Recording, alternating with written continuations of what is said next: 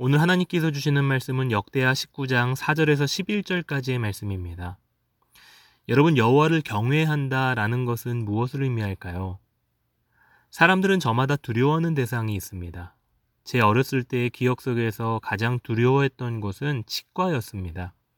치과 앞을 지날 때마다 그 치과 특유의 약품 냄새를 맡을 때마다 마음속에 불안한 마음, 두려운 마음이 생겼었던 기억이 있습니다. 하지만 치과는 저에게는 두려움의 대상이었지만 두려움 자체는 아니었습니다. 치과는 꼭 있어야 하는 곳이고 때로는 이가 너무나도 아플 때 꼭 가야만 하는, 아니 꼭 가고 싶어지는 곳입니다. 그리고 그 치과의 경험은 앞으로 더 치아 관리를 잘할 수 있도록 하게 해주는 것이죠. 하나님을 경외한다라는 것도 이와 비슷한 원리인 것 같습니다. 하나님을 경외한다라는 것은 그분을 두려워하는 것을 의미합니다. 하지만 우리가 생각하는 그러한 공포와 두려움과는 조금 다른 의미입니다.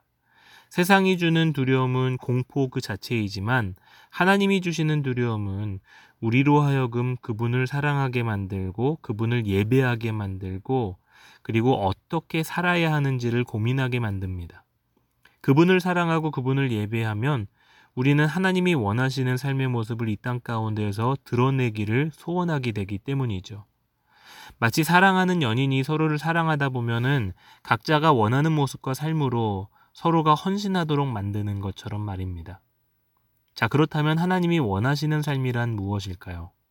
오늘 본문 9절에서는 그 삶을 두 가지의 단어로 요약합니다. 첫 번째는 진실입니다. 그리고 두 번째는 성심입니다.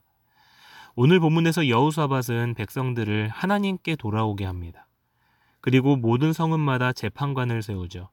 재판관은 그들에게 특권 삼아 주신 직분이 아니라 그들에게 책임으로 주시는 직분입니다.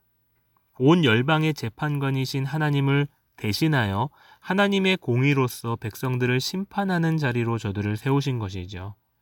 그리고 그 재판관에게 반드시 요구되는 삶이 바로 진실과 성심입니다. 진실과 성심이 있어야 하나님의 뜻과 그분의 공의대로 재판할 수 있는 것입니다. 진실이라는 단어의 원어는 견고함, 확고부동함이라는 의미를 가지고 있습니다. 따라서 여기서 말하는 진실은 하나님의 말씀 위에 견고하게 서 있는 것에서 시작됩니다. 저마다 확신에 차게 진실을 주장하고 이야기하고 있는 이 시대 속에서 우리는 견고한 반석이신 예수님의 말씀 위에 설 때 비로소 진실한 삶을 살아낼 수 있는 것입니다. 성심이라는 단어는 완전한 마음 또는 평화의 마음을 의미합니다. 완전한 마음이란 곧 이 땅 가운데 화평을 가져오시는 예수 그리스도의 마음을 품는 것에서 시작됩니다. 빌립보서 2장 5절에서 8절까지의 말씀에서 예수님의 마음을 이렇게 표현합니다.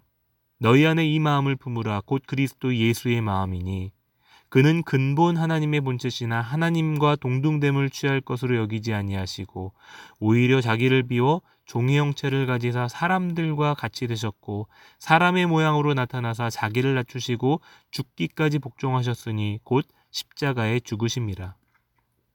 하나님이신 예수님께서 이 땅 가운데 오셔서 십자가를 지신 이유는 우리와 온 우주의 재판관이신 하나님을 화평케 하시고 우리와 세상을 화평케 하시기 위함입니다. 지난 주일 설교를 통해서 우리는 배웠습니다. 우리는 이 세상 속에서 예수 그리스도를 대신하여 세움받은 대사입니다. 대사는 세상 가운데에서 진실과 성심으로 살아갈 때 비로소 자신의 역할을 수행할 수 있습니다. 세상의 풍조와 유혹의 영향을 받으며 사는 것이 아닌 확고부동한 하나님의 진리의 말씀 위에 견고하게 서고 화평케 하는 자로 살아갈 때 세상은 비로소 예수님을 보게 됩니다. 그리고 하나님이 영광 받으시게 되는 것이죠. 사랑하는 성도 여러분, 오늘 하루 기억하시기 바랍니다.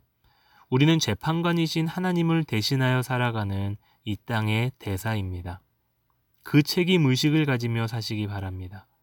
그리고 그 책임의식이 우리의 삶 속에서의 진실과 성심에서 나오는 것을 잊지 마시고 여호와를 경외하며 살아가시는 이 한날을 보내시기를 주님의 이름으로 축복합니다.